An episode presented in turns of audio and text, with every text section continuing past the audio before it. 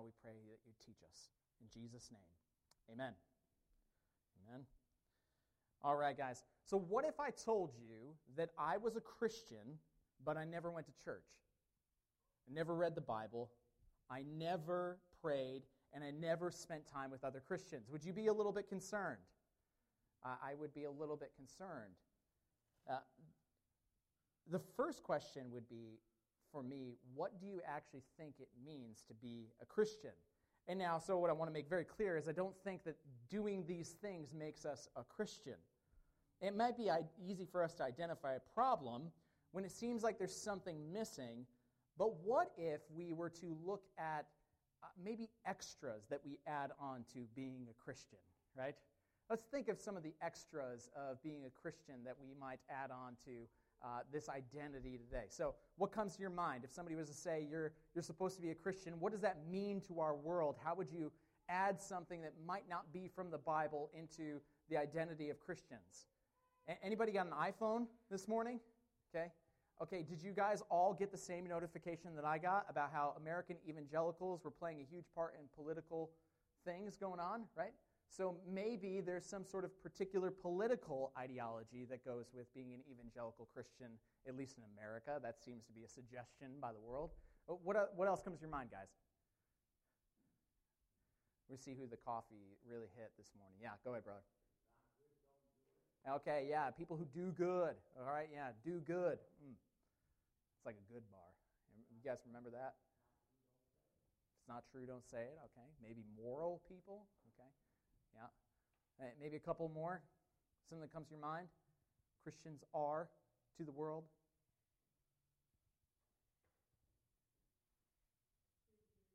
Goody goodies. that was a better way than saying that. nice. Goody goodies. Okay, moral people, good people, people maybe of a particular uh, political ideology. What, what else comes to your mind? Okay, yeah, that actually used to be a really uh, highly emphasized thing about Christians that they were charitable, that they gave well. But today, if you were to think of that, is that really maybe true? Sh- we would want it to be true, but it's probably more likely that Christians are looked at as those that are like, um, like cheap. They hold on to what they have and they don't want anybody else to, to have it. Frugal, yeah, frugal comes to my mind, right? It's a better way of saying cheap, right? So there might be all sorts of different things that we put into being a Christian. Say someone goes to church regularly. Say they actually read the Bible. Say they spend time with other Christians. But they say something along these lines. If you want to be a real Christian or if you want to be a good Christian, then you have got to fill in the blank. Have you heard this before? This has come, right? And when the fill in the blank doesn't actually come from the Bible, we usually have a problem. There's an issue that's at hand. But when the fill in the blank is something that we can actually kind of line up with the Bible, then we have some investigating to do. The Galatians have basically been handed an argument that lines up where they, they're hearing this if you want to be a good Christian, then you need to follow Jesus and obey the Old Testament laws perfectly. That's the argument they're hearing. Now, that sounds a little bit like the Bible, but it's a distortion of what the Bible says. Okay? Paul, as he hears this argument, he's less than impressed with the theology that's at hand. He's less than impressed with the reasoning that goes behind this argument. He says that it's a desertion from the gospel. Chapter 1, verse 6 I'm astonished that you are so quickly deserting him who called you in the grace of Christ and are turning to another gospel. He also says that not only is it a desertion of the gospel, it's also a uh, it's also done out of fear of man. In chapter 1, verse 10, I'm, I, am I now seeking the approval of man or of God? It's something that's done in a manipulative fashion through these leaders. Chapter 2, verse 4 says, Because of false brothers brought secretly in, who slipped in to spy out our freedom that we have in Christ Jesus, that they might bring us into slavery. Now, these Christians, these Galatians, don't necessarily have the problem of looking like rampant sinners, right? Now, if we were to look at the world and say, okay, that guy's a sinner, we could come up with some sort of ideology that comes into our mind or some sort of uh, action, some sort of framework. But for these Christians, they look squeaky clean, but they've got a serious bad issue. It's more that they're enslaved by a set of rules than they are enslaved by their own rebellious actions.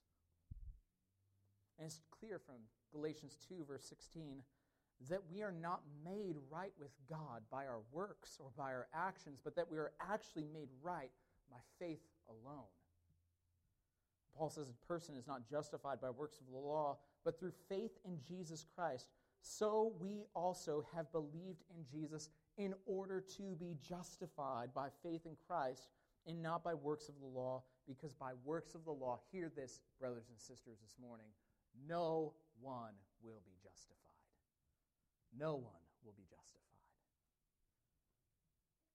By faith alone, we can live in the present and future reality of the gospel.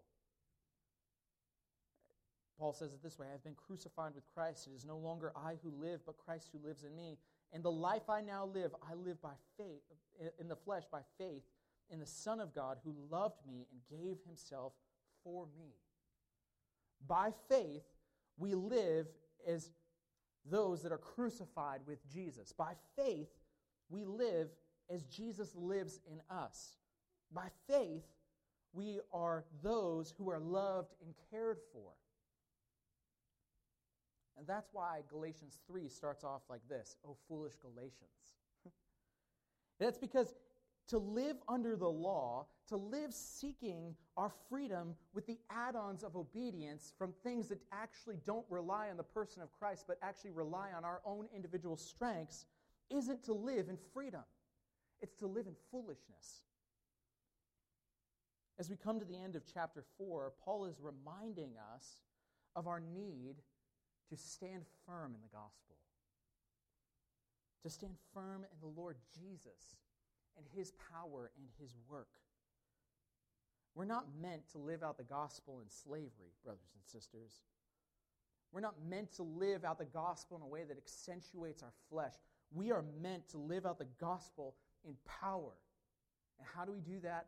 By relying on the Spirit of God,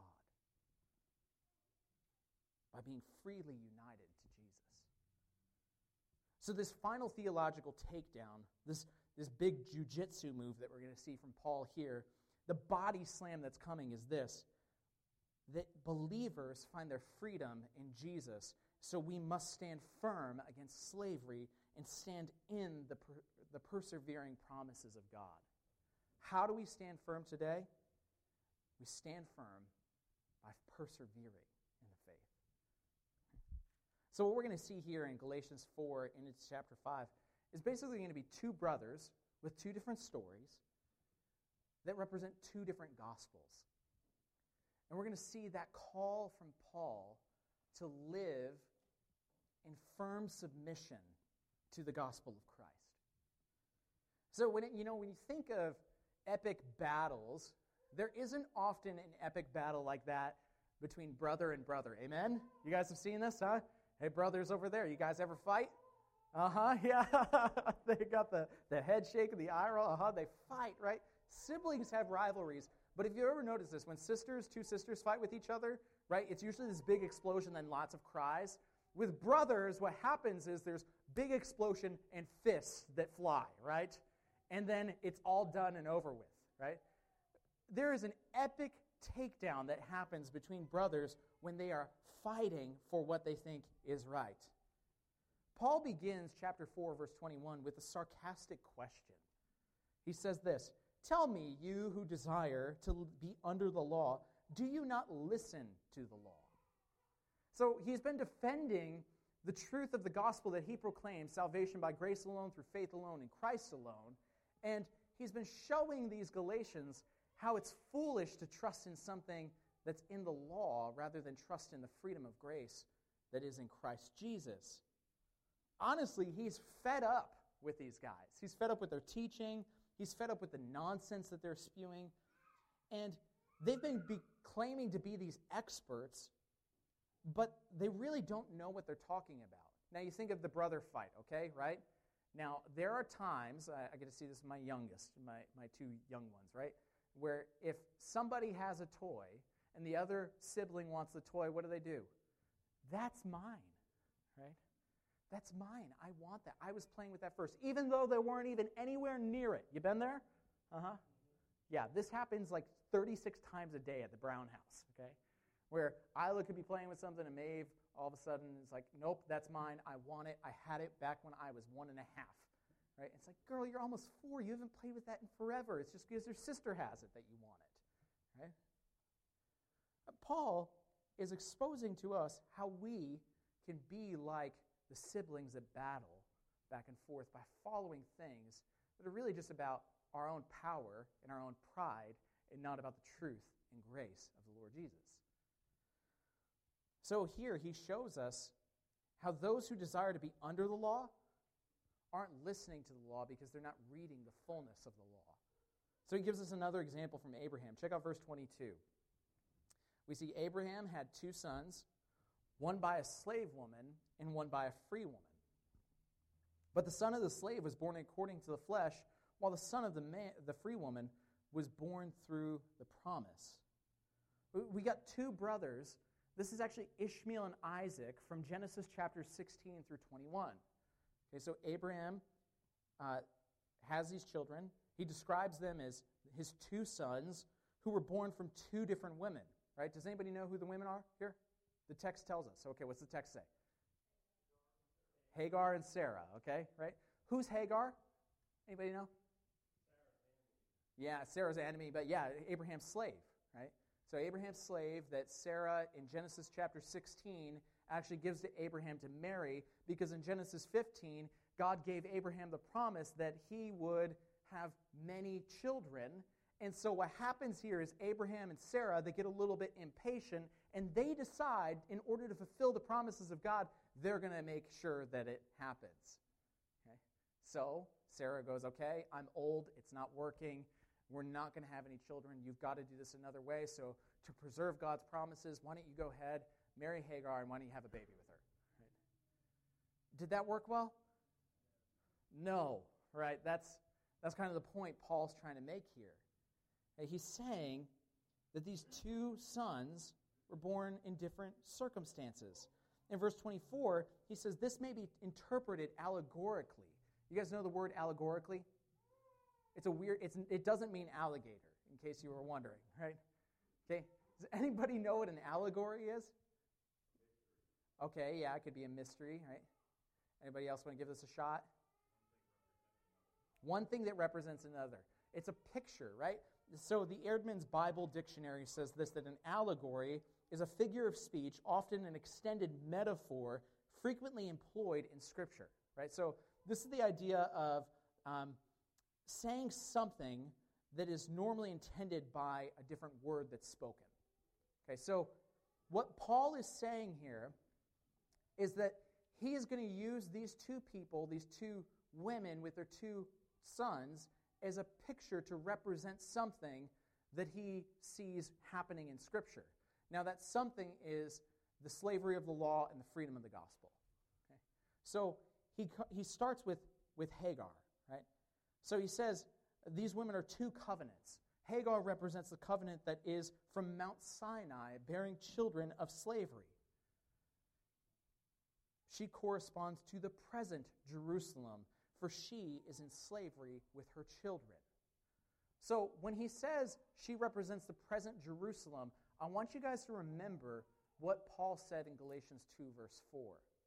There were brothers who came in to spy out our freedom in order to bring us into slavery. What's that talking about? You guys remember Galatians 2, verses 1 through 10?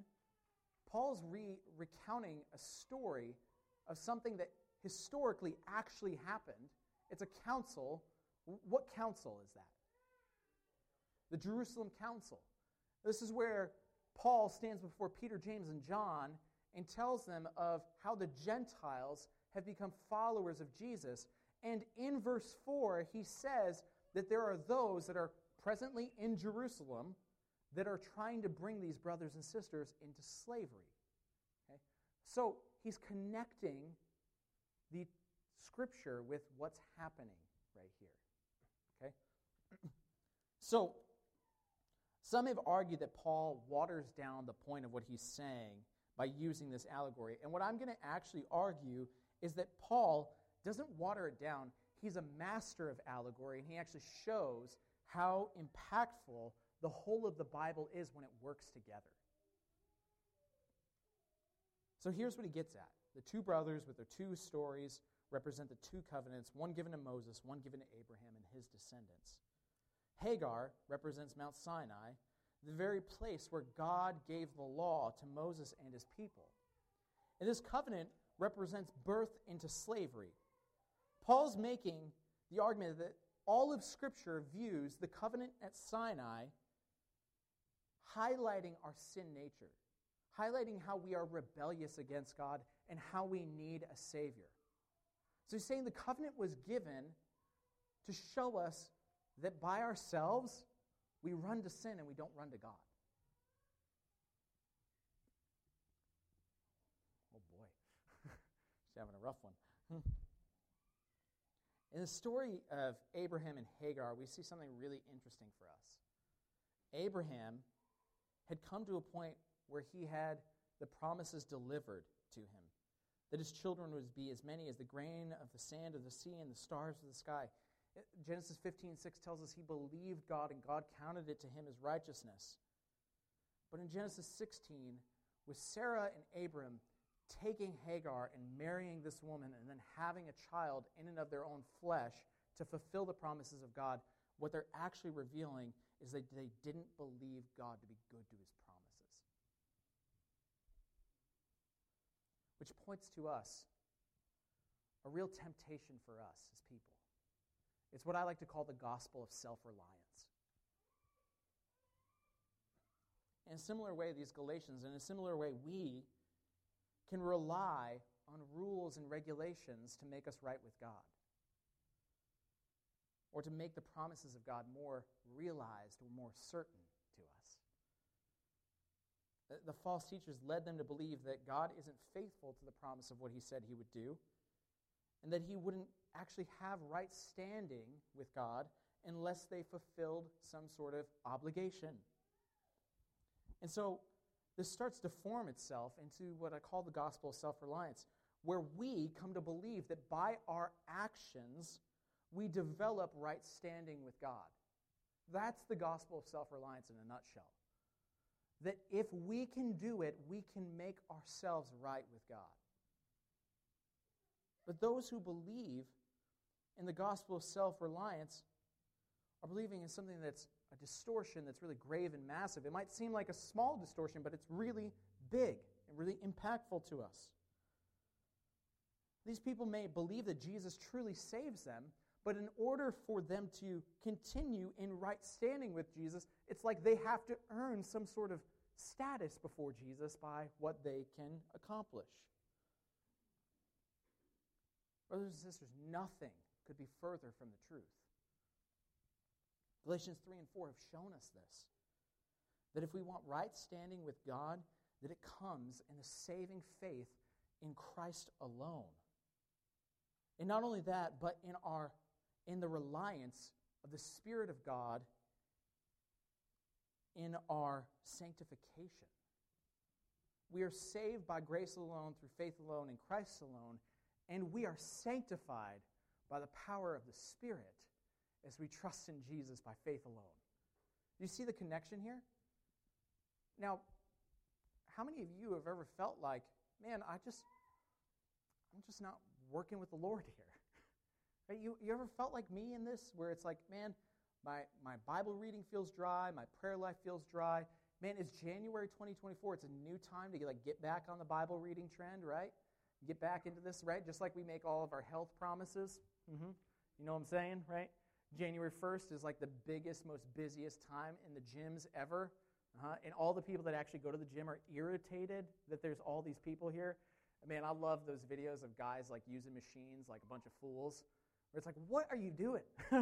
like, it's not even what that's made for. and man, it's, it, it's like they're, they're trying to do something to change themselves. But here's the thing when we think of this spiritually, when we're trying to do something with the Lord to change ourselves, we've missed the point. We're transformed not by our power and might, but transformed by Jesus, by what He's done, what He's accomplished. We fight this spiritual battle. And I'm not saying that we shouldn't be obedient to God. We need to be obedient to God. But if we are obedient for the sake of obedience, we're actually missing the entire point. We need to be dependent. Dependent on the Lord, reliant on the Lord. Right? Jesus said, What? I am the vine, you are the branches. Abide in me, and I will abide in you. Now, have you ever thought about abiding? It's, it's, it's not a, a, a lot of active work, is it? It's a lot of trust. A lot of like, Lord, can you, can you please do this? I, have been guilty more times than I can think of of thinking if I'm not if I'm more disciplined in my Bible reading, if I'm more if I spend more time in prayer, that if I do fill in the blank with God, I'll have better standing with him. But the gospel doesn't say that. The gospel says this. I have been crucified with Christ. It is no longer I who live, but Christ who lives in me. The life I now live, I live in the, in, by faith in the Son of God who loved me and gave himself for me. Guys, hear this scripture again over you. I have been crucified with Christ. Notice the things that it says. It says, first, we are united to Jesus. You are with Christ. Those who b- believe in Jesus have been united to him, and we now live in him. By faith, we have been crucified with Jesus. And this is actually Paul. He uses similar language in Romans chapter 6 when he's talking about baptism. Right? In baptism, we see a picture of people when they are buried in the water, they are dead to their sin, they've been crucified with Christ, and when they are resurrected or raised out of the water, what are they raised in? They're raised in the power of the Spirit that unites them with Jesus and holds them to Him. Brothers and sisters, you, by faith, are with Jesus. The gospel doesn't say, do it yourself. The gospel says, die to yourself.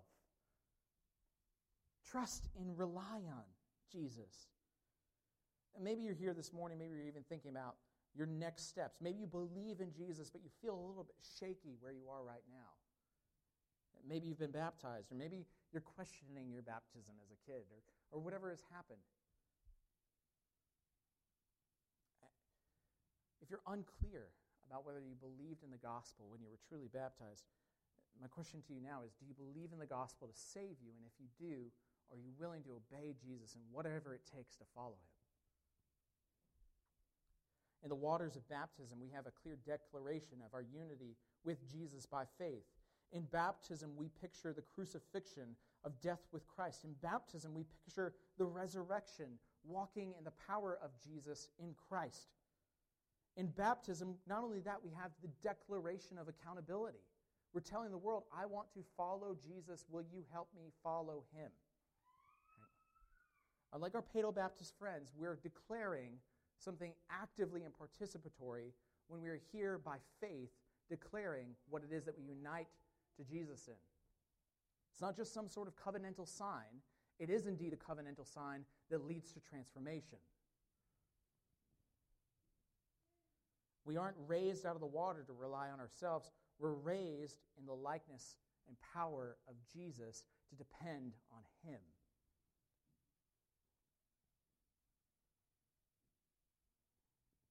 It's not the gospel of the self reliant, it's the gospel of the reliant on Jesus we need. Which leads us to this second picture that Paul brings about here. Not the picture of slavery, but the picture of freedom. Notice how he continues on.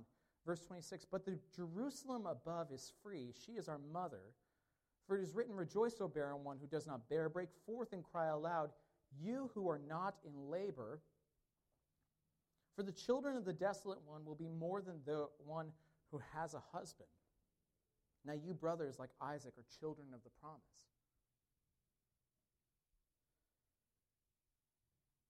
The child who is born of the Spirit's power and the promises of God was not Ishmael, it was Isaac. And the underlying emphasis that's here between these two brothers is on the intervention of God. Abraham and Sarah didn't make Isaac happen by their own willpower. Now, now hear me. Yes, they were active, right? They had something to do. You're picking up what I'm putting down, right? They had something to do. Okay? It took a little bit of work. But they were not there to perfectly arranged the moment of their conception of Isaac, right?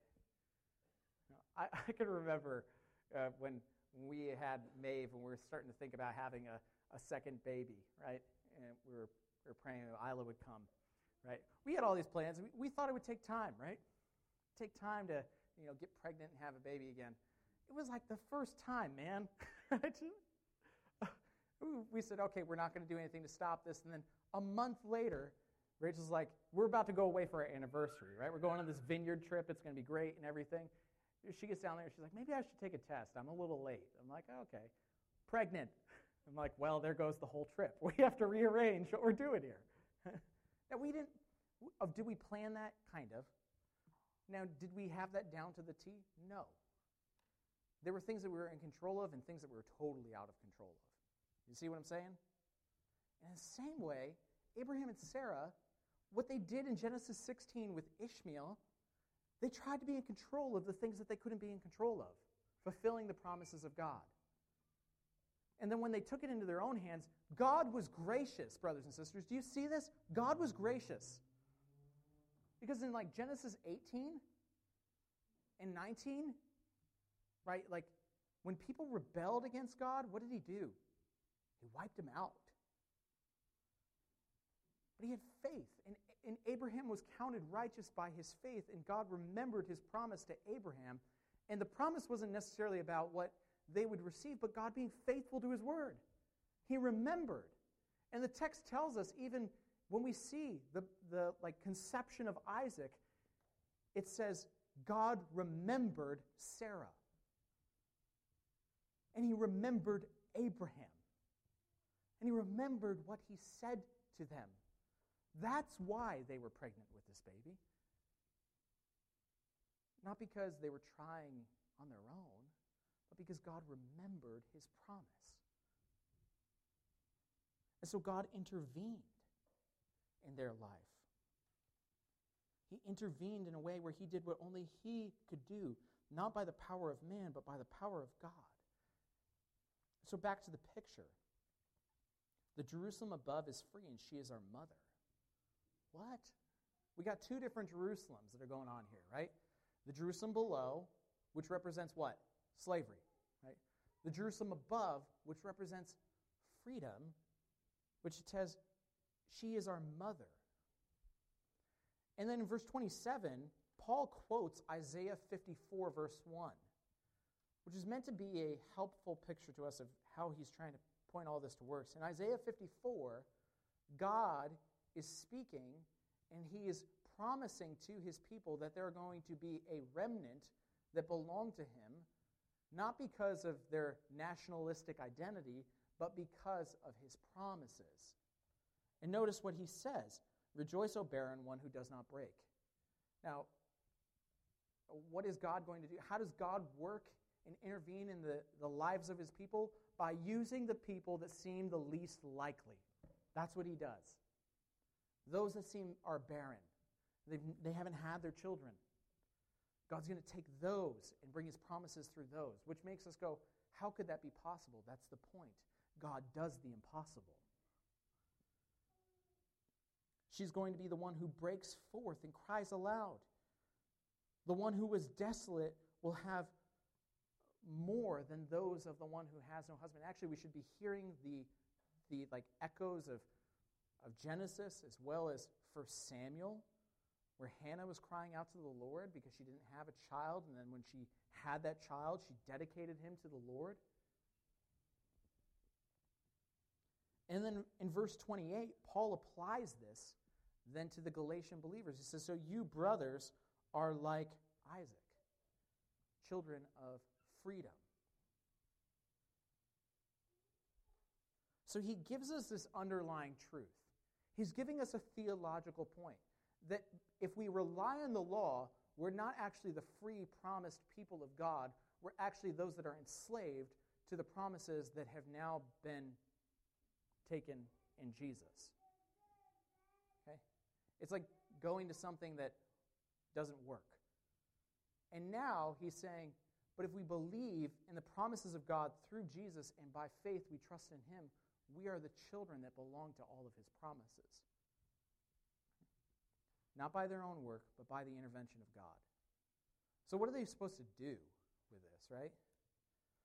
I'm glad you asked that question. Paul answers in the text.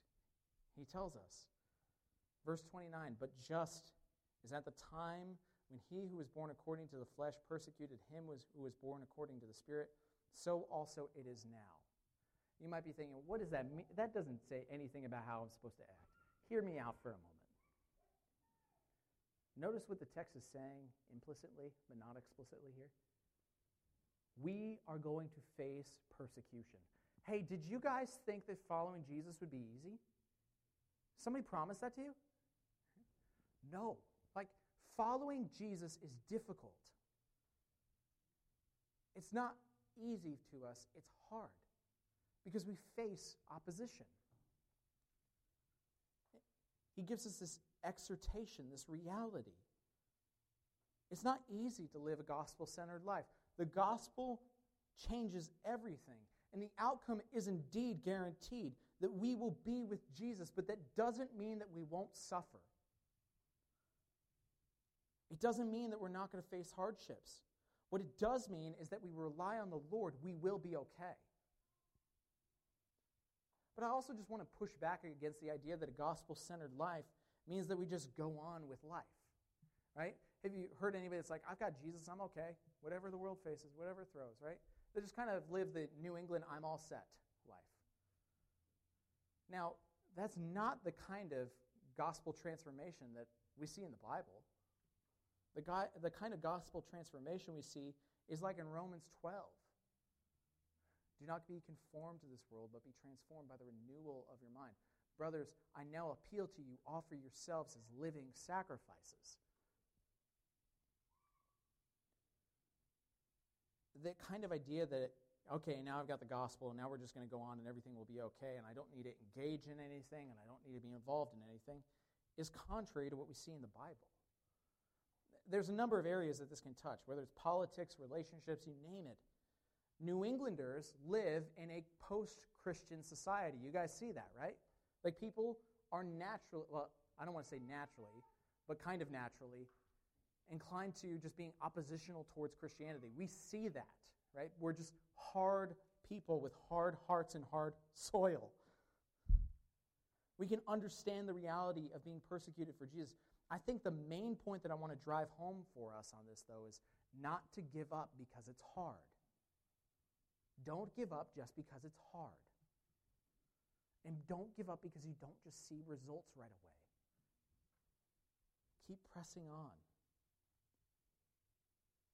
As I'm thinking about 2024, this is my seventh year of being the pastor here. I've completed six years. Few more gray hairs, few more pounds, but we're into seven years. and you know, I've got to I've got to be honest that the last six years have been wonderful. I've enjoyed them so much. I've seen the Lord do some incredible things. I mean, only by the grace of God can we say that we're here with the people that are in this room right now. That is 100% true, only by the grace of God. And as I've seen the Lord do incredible things, there's something within me that just feels like we're just getting started. It doesn't feel like we've arrived. And my heart longs for more for our church. But not more necessarily in the sense of like, I don't know, materialism. I want more of Jesus.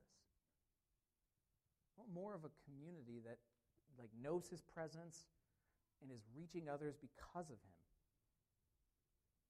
It feels like now is the opportunity to not just chug along, but to be a church that, when we say the gospel changes everything, is not just a nice motto, but a, a people that live that.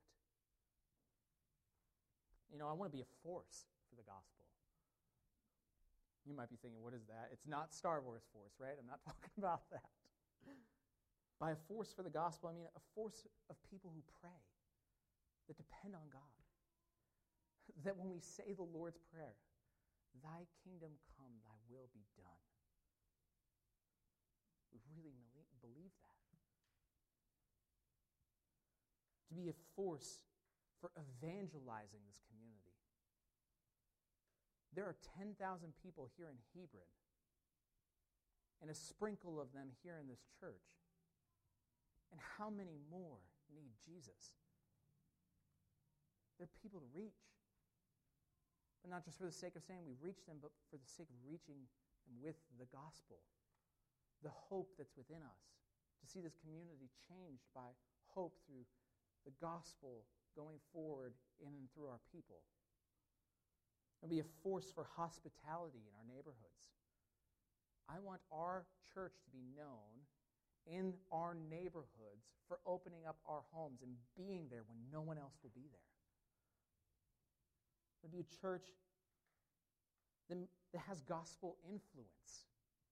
When I say influence, what I mean is that when this community thinks about this church, they say something is different about them.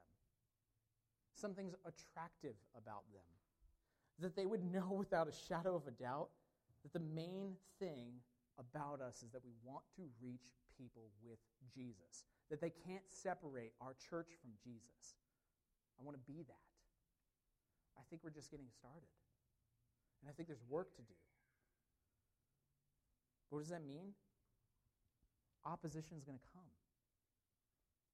Now, we can get riled up about that, right? Like, does that excite you? Uh, that excites me.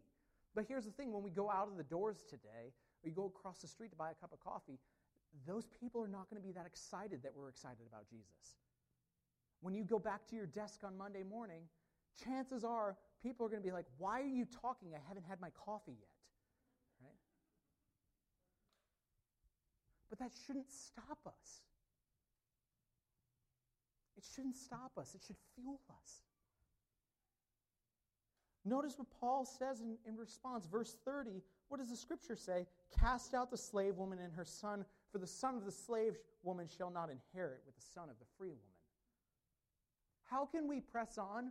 Only by remembering that where we once were enemies of God, we've been taken out and made children of light.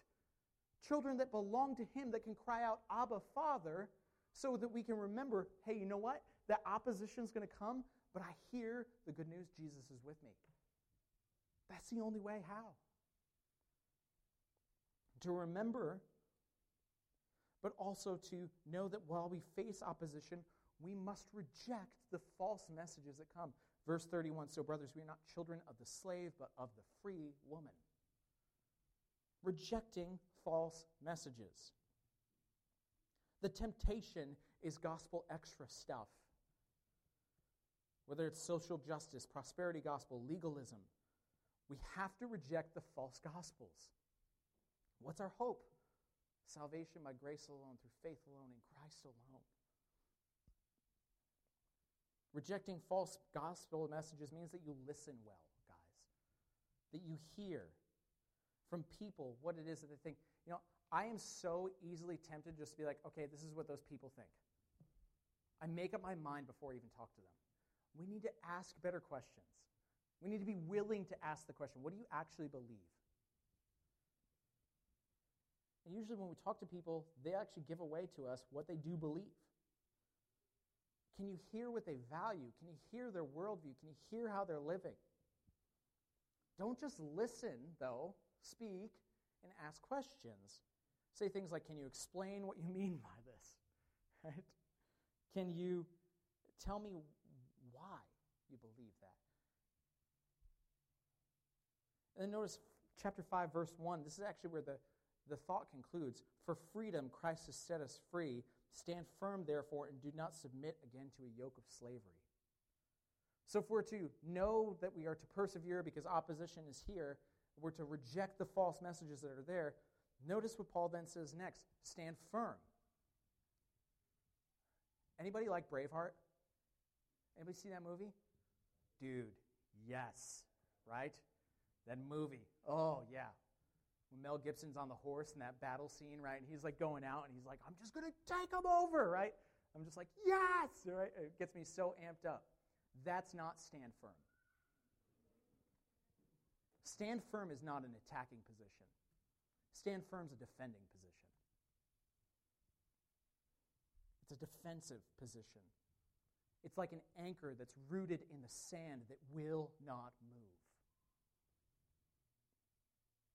We're to stand firm. As I was reading commentaries on this, one author pointed out how Paul uses the same kind of language in Ephesians 6, where he's talking about the armor of God. Right? You think of armor, Mel Gibson's back on the horse, buddy, right? And you're like, let's go. No. That's not the kind of armor Mel's wearing. It's not the kind of armor we're called to wear. We're called to wear the armor that the watchman in the tower wears.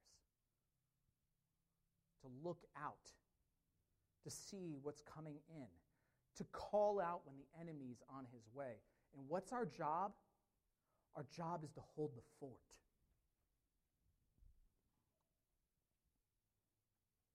When people say stand firm, they think of Braveheart and they think of getting out into the battlefield.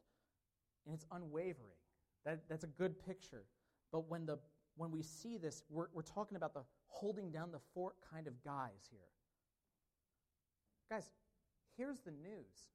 We all want the Mel Gibson Braveheart kind of guy, but remember what happened to him? He died for his cause. And then his cause kind of what? Fell away. Can I tell you something? There's somebody better than Mel. There's Jesus. Jesus has gone out and he's fought the battle, but not only that, he's won. He won. Yeah, he died, but he was buried and he rose from the grave. We think of fighting against the satanic forces of the day, fighting against the evil one, is like get out and get in the battlefield. Brothers and sisters, Jesus already got out and he won. He won. He got out there and he stood in our place and he died for us and he defeated the evil one. We don't need to hope that we can hold down things because, you know, the walls are going to crumble in. The good news is this we hold down the fort because we have victory. And we think defensive position, everything is going to end. No, we're standing in a positive defensive position here. It's been won. Where, O death, is your victory? Where, O death, is your sting? Christ has conquered. He has conquered. He has won the, the battle. He's given us victory.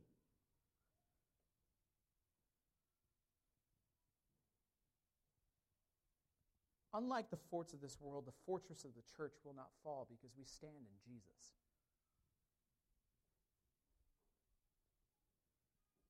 Jesus said, I will build my church, and the gates of hell will not prevail against it. Again, a defensive position. The enemy is going to come knocking. But guess what? Our door won't budge. Why? We have the victorious Christ. Now, don't hear me wrong, okay? I'm not saying we're not going to be tempted. I'm not saying that we're going to not lose soldiers along the way. I'm not going to say that we're not going to have failings and that everything's going to look like rainbows and unicorns and frolicking through the flowers. That's not what I'm saying. This isn't SpongeBob. Okay? We're talking about the church. You know, one of the things that I think Satan's actually done to attack us today is actually given people the thought that the church is somehow failing in God's design. Right? We hear things like, well, there's another moral failure. Sexual abuse scandals. We hear of somebody who's committed adultery that's a pastor and failed in leading their church, or laundered money. I'm not saying people aren't people. We're all people. We're all sinners this side of heaven. And, and somehow we've thought, you know, we see people de-churching and deconstructing We've seen leaders fall. We've seen real problems in the system. I'm not saying that there aren't problems in us, but the problems rest in us. Do you hear that? In us. We are sinners. Jesus is not. No doubt I've seen churches fail. No doubt I've seen church hurt. No doubt I've seen moral failings. I'm not hiding under the rock and saying these things never happen. In fact, I see them more often than I, I want to see them. But there's something that the Bible keeps bringing me back to. What's God's mission for the world? To build his kingdom. How? Not through a government, not through an individual, through the church. Through the church, he wants to build his kingdom.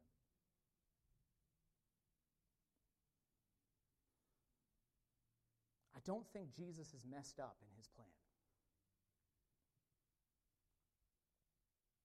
We are the vehicle that God has decided to use to bring about his kingdom. People are sinners, but Jesus is faithful. He wants to use his church, his redeemed people on mission, making disciples, that is, teaching others what he's commanded, standing firm against the gates of hell, baptizing in the name of the Father, the Son, the Holy Spirit, a people who are praying, a people who are waiting, a people who are engaging, a people who are singing his praises, a people who are gathering around his word, a people who are living with one another, a people who are trusting, a people who are hoping, and a people who are looking. Are we standing firm? Are we standing firm? God's plan A is his church. So let me ask you this Will you be sold out on his plan, or are you going to try to fill it in with some sort of alternative?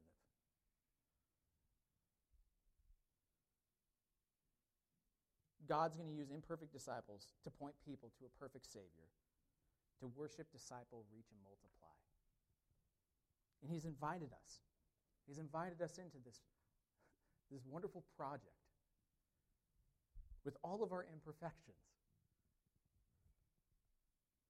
But these two brothers with these two stories point us to the two gospels either the gospel of self reliance or the gospel of total dependence on Jesus and Jesus alone. We're saved in what? Into freedom by grace alone, through faith alone, in Christ alone. Do you want to stand right with God? How do you do that?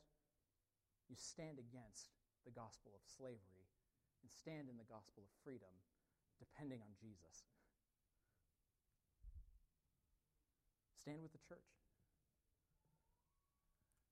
Stand with others. But the standing often looks like isn't like sexy and attractive. It's, it's like this Come, Lord Jesus. That's the kind of stand we need. It's like, how are you going to do it? I don't know. But I trust. How are you going to provide? I don't know, but I'm going to pray.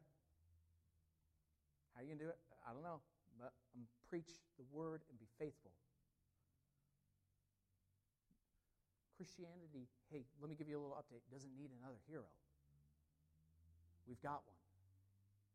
We just need to take him at his word. Amen?